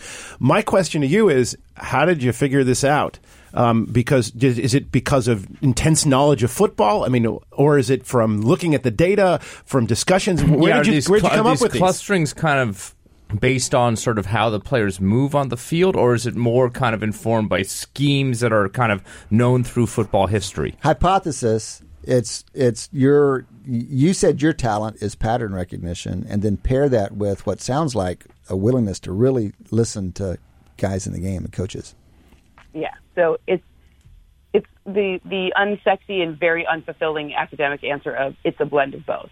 So uh, Uh, getting your ass chewed out by a coach for making an overstatement, then you know your boundary. So to me, that's a good thing. It's not always a good thing. In the hold on cynthia give us give us that example give us an example of making of overclaiming something and then getting getting reamed for it Well, I really like nobody studies. Nobody had studied O line. Like O line is like, I think like the most important thing that people think is the least sexy. So I was like, great. I'm never gonna like Bucky's knowledge of quarterbacks and his scouting situation and be, playing wide receiver. It's gonna be a lot harder for me to convince him. I know a lot about wide receivers, but nobody's really doing anything in this O line space. So Okay. that's a good space for me to to to start. So I spent I went through 10 years of data, just pass pro, so passing situations for O lines. And I noticed with computer vision and, and with talking to people that O lines that are bad, so passing offenses that allow their quarterback to be pressured or people to get closer, defenders to get closer to their quarterback, the passing is worse for them and they win fewer games. I have it can I can be a lot more specific than that, but Yep, yep. ultimately that's the concept I looked at. And I went through 10 seasons of passing downs and I measured every single one with computer vision. And I noticed that, you know, unfavorable leverage, I can measure their back, their butts, their feet. And so it's because they're getting unfavorable leverage. So the, a guy was beating them, they were not staying low. And that's really what a waist bender is. Wow, So okay. I, I came to that conclusion because Russ Grimm, who is a pro uh, Hall of Fame, Yeah. you know, he's played forever and he like coached forever too, most recently with the Tennessee Titans as their O line coach. He was like, There's nothing you can teach me about anyone that I don't already know when it comes to O line. I was like, You're right, there's not, but I can look at it a different way. And he sat there and he's like, If you figure out anything that you can do to wow me, I'll buy you all the beer in, in Indianapolis. I was like, Great. I was like, I'm I'm up I'm up for it. So it took me three years to like really get something that made sense. And then he's like, Well, what what good is that for me after the fact? And then you're like, damn it, he's right. So then I figured out that you can correlate, there's a strong correlation between offensive tackles hit in the first 10 split of their 40, which we have on TV, Yeah. and they have it from the same angle so I can measure it, Yeah. and being a, a waist bender. So if they can keep their big booties down for 10 yards, Right. they, they have more success in the NFL. Oh, hold They on. So you're saying you're saying you're saying it's not the time in that first ten yards. It's actually you're measuring how much they're bending when they're running. They don't care how fast it is. It's I'm the form. that they have that they're because they want their in that moment their mindset is burst, which is like the beginning of a play. Okay. Right. Okay. And so if they're able to keep their butt down for the through the burst, because I don't care if they stand way up at the end. If your O lineman's running 40 yards, like that's your your play sucks anyways, right? Like so. Or it's really good. So, so the first 10 split and their hip is there's a huge correlation. that's like if you go back on NFL.com, you can Google, you can see Taylor Lewan. He went to Michigan. He's a tackle for the Tennessee Titans, and that was really where Russ like, like he was like, okay, you're not full of crap now because both of his tackles, Jack Conklin, who's from Michigan State, and Taylor Lewan, who had come from Michigan, their 40s were like perfect the first 10 splits with their Wow. butts down, Wow. and it turned out that they were right. And I was That's like, amazing. That's but I got- amazing. but This is not in the combine data.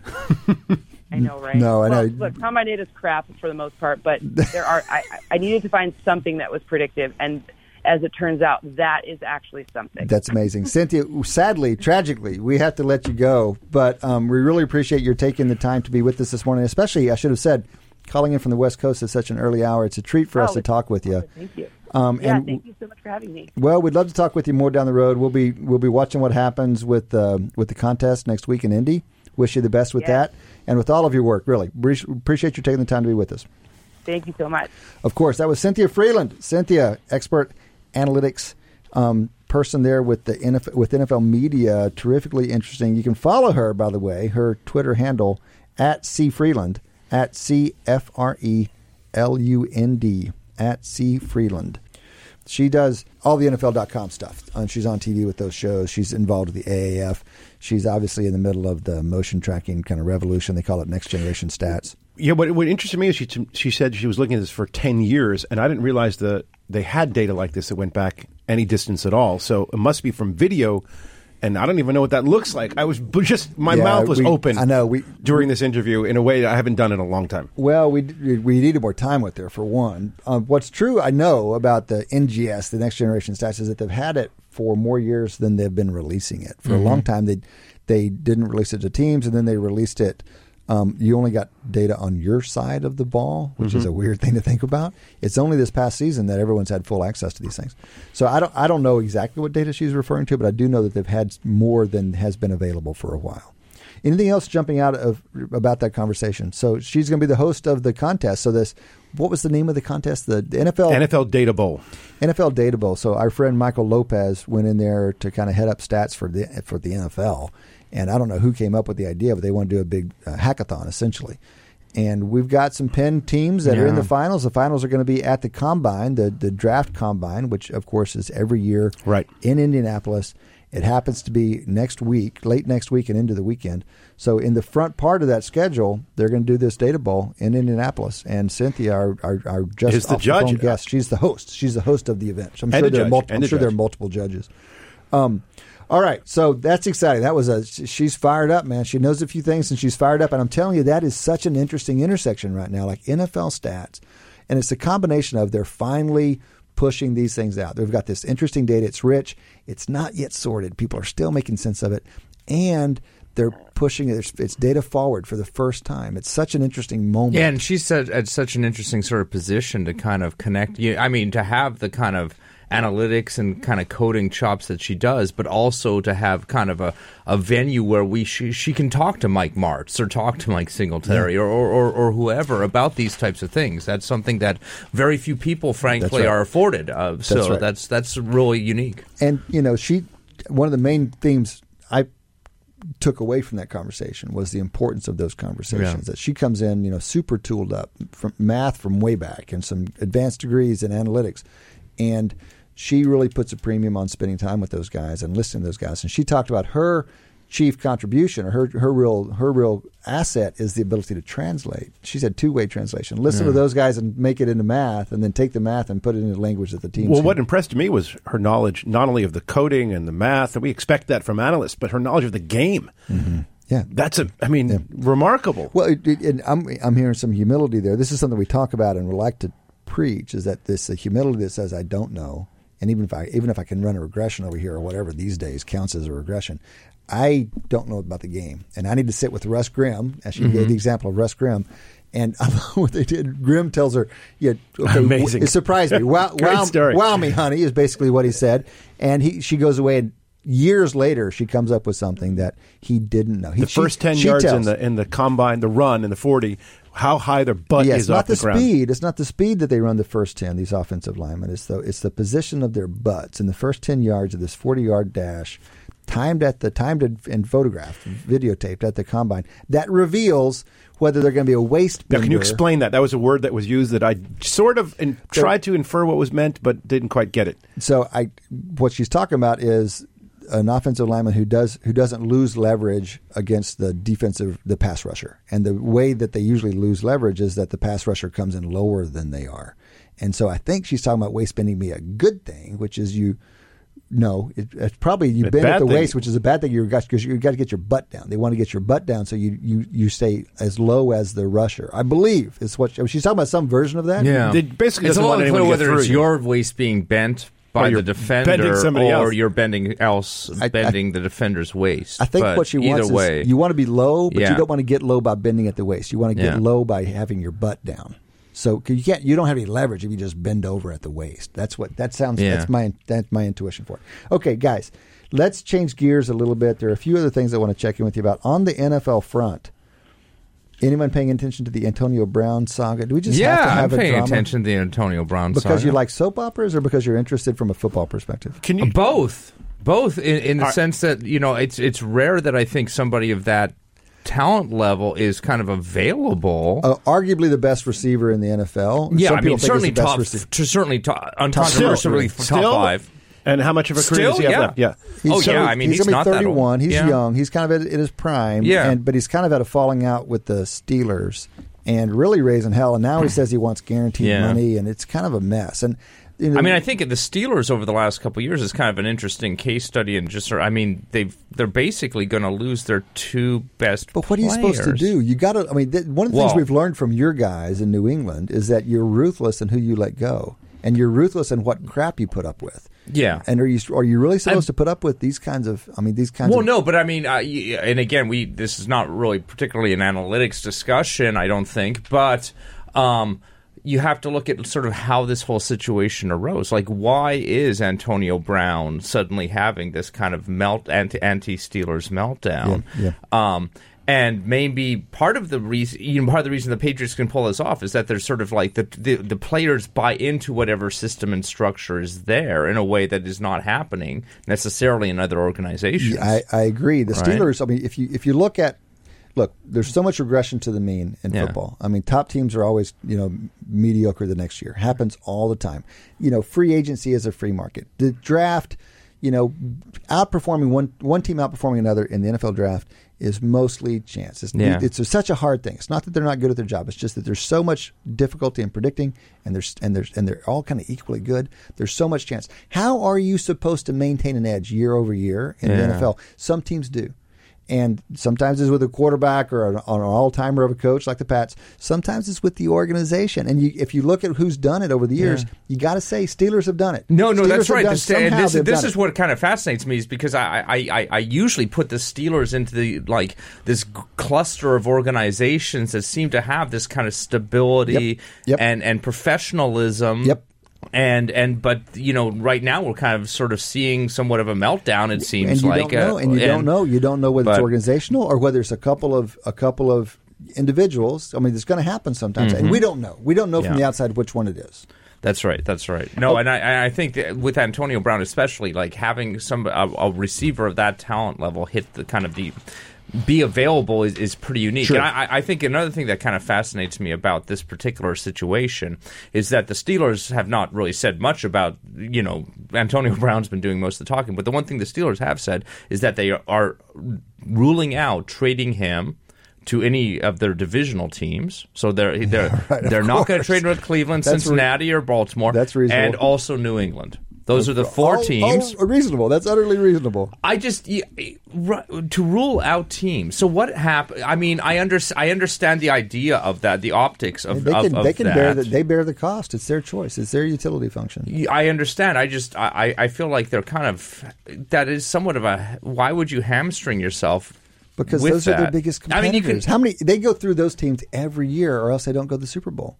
You're just mad because your team likes to take these no, castaways. no, yeah. Well, no, these- I mean, these- these- and these Antonio Brown is not your typical castaway. Well, they take Yeah. malcontents all the time. Belichick believes they've got a culture. This is a serious thing. Yeah. Belichick believes they have a culture that they can bring anybody in. Yeah. And and rein them in essentially. So he can Yeah. take your guy who's who's upsetting the apple cart in your locker room.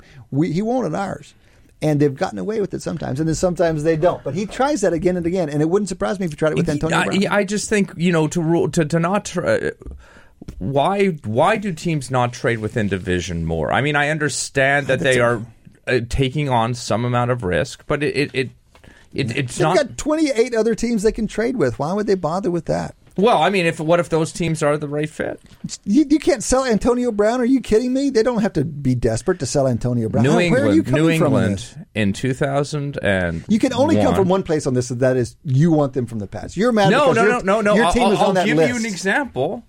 When Can they Eng- trade it and then trade back? I mean, what's can Yeah, you I trade mean- one team and then the trade can turn around and turn it? I mean, Yes, you can do that. It's but they can get them, just not directly. No, this is not really about New England. Uh, this actually is not hon- honestly about New England getting Antonio Brown. I mean, that would be very nice, but unrealistic. I think it is about. Um, this kind of idea that you, a trade can be a win for both teams, Usually is. right? And and you know to kind of close out, like, what if the optimal trade is one, seven, with those, one, one with- eighth of the league. I'm. I'm one eighth of the league. Come on. Yeah, Okay, I'm, I'm not so getting a lot of sympathy from my Ky- friend Kyler Murray, the, the the the draft the draft prognosticators have him all over. We talked about this last week. All so it's kind over, of from top five to we had, second We round. might have had an over under on this. So it is interesting. The highest we, we're seeing on anybody's boards are number four to the Raiders. Wouldn't it be Raider esque to jump up there and take Kyler Murray? I mean, that's that. What do you mean by that? Dumb? Uh, I'm not going to go out as far as say. I mean, they've done some dumb things over the years, but that that they've done a lot of dumb things over the Crazy? years. But it's uh, unorthodox. Yeah. unorthodox and risky. Unorthodox and risky. That's, I would say those are Raider esque qualities. He, uh, Boras, his agent, said he's going to training camp. I mean, spring training for, for the A's. Oh, really? And it's interesting I because, frankly, if he goes in the top five, football is the done deal. If he goes late in the second round, or even mid second round, or maybe even in the end of the first round, the the money is all of a sudden just a lot lower, comparable. Mm-hmm. and But then he, he might seems- be he he might be sitting behind another quarterback and another, and may not play for a couple years, and He seems to care though. He's got the bug. I think this guy's got the football bug. He wants to play football. I think he wants to.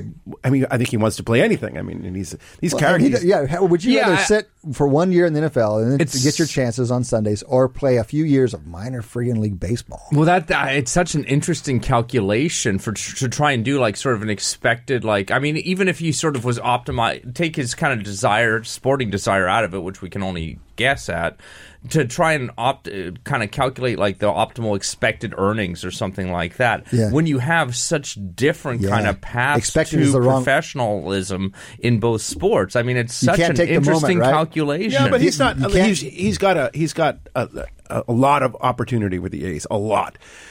You know, he could play some both. I mean, that's Yeah, a great play thing. football Bo, and then go Bo Jackson. Yeah, but I mean. I, but again, you, I mean, even uh, what having a lot of opportunities with the A's, you're saying that because well, they don't have, you know, the, you know, they don't they'll, they'll promote him quickly. I think. I mean, that's what But I by think. promoting quickly, we're talking two or three years, probably, right? Uh, I mean, he's not going to go. He's not going to be at the major league level in a year. Well, we should have an over under on that. So I That can would be a school fun you. one. He can't. he can't come back to the NFL. He can always go to MLB at least Yeah. for True. a few years. I, I True. think he's But I, gotta- no, the he's question gotta I'm start asking is out. where, what is, how much of his decision is affected by his draft position? Hmm. And I'm arguing that if he goes in the first round, he's going to play football.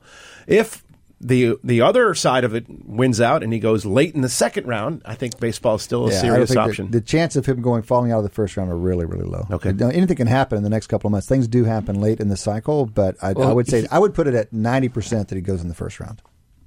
Let me give you one other story that caught my eye. It's in our rundown, and it's off the five thirty eight website. Ja Morant. Have you guys heard of Ja Morant? not, Yeah. until, not until I saw it in the rundown. NC, Yeah. NCAA player. He's at I actually randomly caught him on TV. A Did few, you? uh, uh, like uh, late last week. Because Murray State is on all the time. well, So- he, Here's a trivia question for you. Do Yeah. you even know where Murray State is? No, Shane. I lose. is it Ohio? You're close. It's Kentucky. It's this very, very Oh. western toe, the very Okay. western toe of Kentucky. All right. Um, it's in Murray, south Kentucky. of Ohio, So okay. I, I think this is the reason I want to bring it up is because I think this is worth like going out of your way to watch and coming out of football and kind of warming up to the other sports. And it takes a while. You got to get kind of used to not being football. And here's a story I think that kind of. I mean, look. Unfortunately, he's not playing for the team. Will go to the tournament. I don't know how well they'll do, but Will it? I mean, do they play sufficiently strong competition to warrant yeah, anything? Yeah, well, it's sixty-four teams go, or Yep. sixty-eight Yeah. or whatever the heck, and they've got they've got a good team. But this guy, so people are forecasting he's going to be a top five in, in NBA draft pick. He's only six three, and so he's a guy who's got a lot of athleticism. What you see first when you read about him or watch him, or is is, is work around the rim. He's got he's he, Yeah. he's got a good dunk. He's got this tomahawk thing that's pretty spectacular. But what he's even better known for are his assists. So he's the, I think he's the first player since they've been tracking these things to have 20 points a game and over 10 assists a game. You might not have known that that's never been done, but it's never been done. This guy averages like 11 assists a game, and they're not they're not like boring assists. This guy passes. You haven't seen guys pass like this. I don't know since like Magic Johnson or something. I mean, it's really really fun to watch. The 538 site ran a little comparison of the the the attendance at these basketball games for teams they play. So the average home attendance for teams um, when Murray State's not playing them versus when Murray State comes to town, and the average is more than hundred percent. They're doubling the attendance. All their all their opponents are doubling their home attendance when Murray State comes. Makes sense. So- Look, you're looking at a former M- NBA pre- player, a future, if not star. a future. But it's more than just that. It's more than just that. It's just it's that he plays from Yeah, what little I, I mean, can the tell, guy, he plays. I, I, I watched Fun, him for like huh? 20 minutes. The guy's a highlight reel. I mean, he really is. And- but that's kinda what to you look for in- yeah. in basketball. It's super It's exciting. it's- it's fun- I hope. I hope Murray. I mean, you know, the, I, I hope Murray State makes a run in the tournament just so I can watch this guy a little bit more. Yeah, absolutely. Well, speaking of exciting basketball, we're down to just a couple of minutes. But did you? Well, you know, let's skip the All Star game. It really wasn't worth doing anyway, was it? The All Star game. Nah. Um, Kevin Durant, MVP. It's an exhibition. Happy to, happy to get that. Okay, just a couple of minutes. We got to do a little over under. We got to put a couple picks on the books. Yep. Need to do this on a regular basis. We broke down our records last time. By the way, we're going to get better about measuring that. We did better head to head. We're we're going to come up with a Wharton Moneyball approved method for scoring these things. But we are scoring. We do have the 2000. I've got the 2018 belt We'll come up with ways to do Yeah, it better. going asterisks on that because is it a was small asterisk. pre- That's right. Head to head with me, Pre- didn't win. Head to head with. Okay, we're gonna Yeah, go we're, we're gonna sort these details. Okay, let me give you a couple quick ones. Over under three hundred twenty five point five million dollars for Bryce Harper. That was Stanton's total over thirteen years. Three twenty five point five for Harper's final contract. So we're kind of making this guess based You not don't- you not, don't not know. knowing the That's length right. of the contract That's right. contract or That's anything right. like that. Total Um, dollar value. Yep. I am going to go under. I'm. g- I think people are going to look at Machado. Cade, what say do you think? Harper's less I'm gonna valuable. Make you jump in first. I'm going over. I was uh, my baseball picks historically were the worst picks I made. well, you don't know much about baseball. Isn't That's that all right. irony? It's an That's this area- whole, this whole it's kind of Phil an area of Tetlock weakness shit, right? for you. The more Yeah. the more expert you are, the worse you, you are. I'm going over. Okay, two overs and an under. Adi, you have to lead this one off. How many years until there's a universal designated hitter? Perfect that Adi leads this. Yeah. Over. The, the over under is three three and a half years. Over. That's motivated reasoning. Shane. Um, I'm going to take over too because there's a lot of people like Adi. Yeah, I'm, a, I'm, I'm going over as well, and that's a kind of a sad thing because God Almighty, the game could use it. Okay, guys, I don't know if we can do this. Padres. wins for the Padres. Seventy nine point five wins for the Padres. This is Manny Machado's new team, um, and that's me first. I guess I have to go first because I haven't gone first yet. Uh, Machado's going to do it for him, man. Yes, over. I'm going over because Machado. I'm going to go over as well because I think most of the teams in that division have stepped back this offseason as opposed to that's forward. a sophisticated answer right there. I'm going to go over. It's a good. It's a good number, by good the way. Seventy nine point five is a good number. I'm going to go over as well, but I'm I'm uh, probably the least confident of Okay. that. I mean, I think 66 was for their wins last year, and there is a lot of regression to 80, 81, but dang, you're about to talk me out of it. I am. No, no excitement. I'm gonna go SoCal, man. Let's see it. Let's see some wins down there. All right, guys, that has been another two hours here at Wharton Moneyball. Many thanks to Matty Datz, the boss man around here, Daniel Bruno, Dion Simpkins in the back, pound of the bonbons. Always appreciate the support back there, man. We will be back next week. Some combination of us are every Wednesday morning. You should join us. Between now and then, enjoy your sports. For more insight from Business Radio, please visit businessradio.wharton.upenn.edu.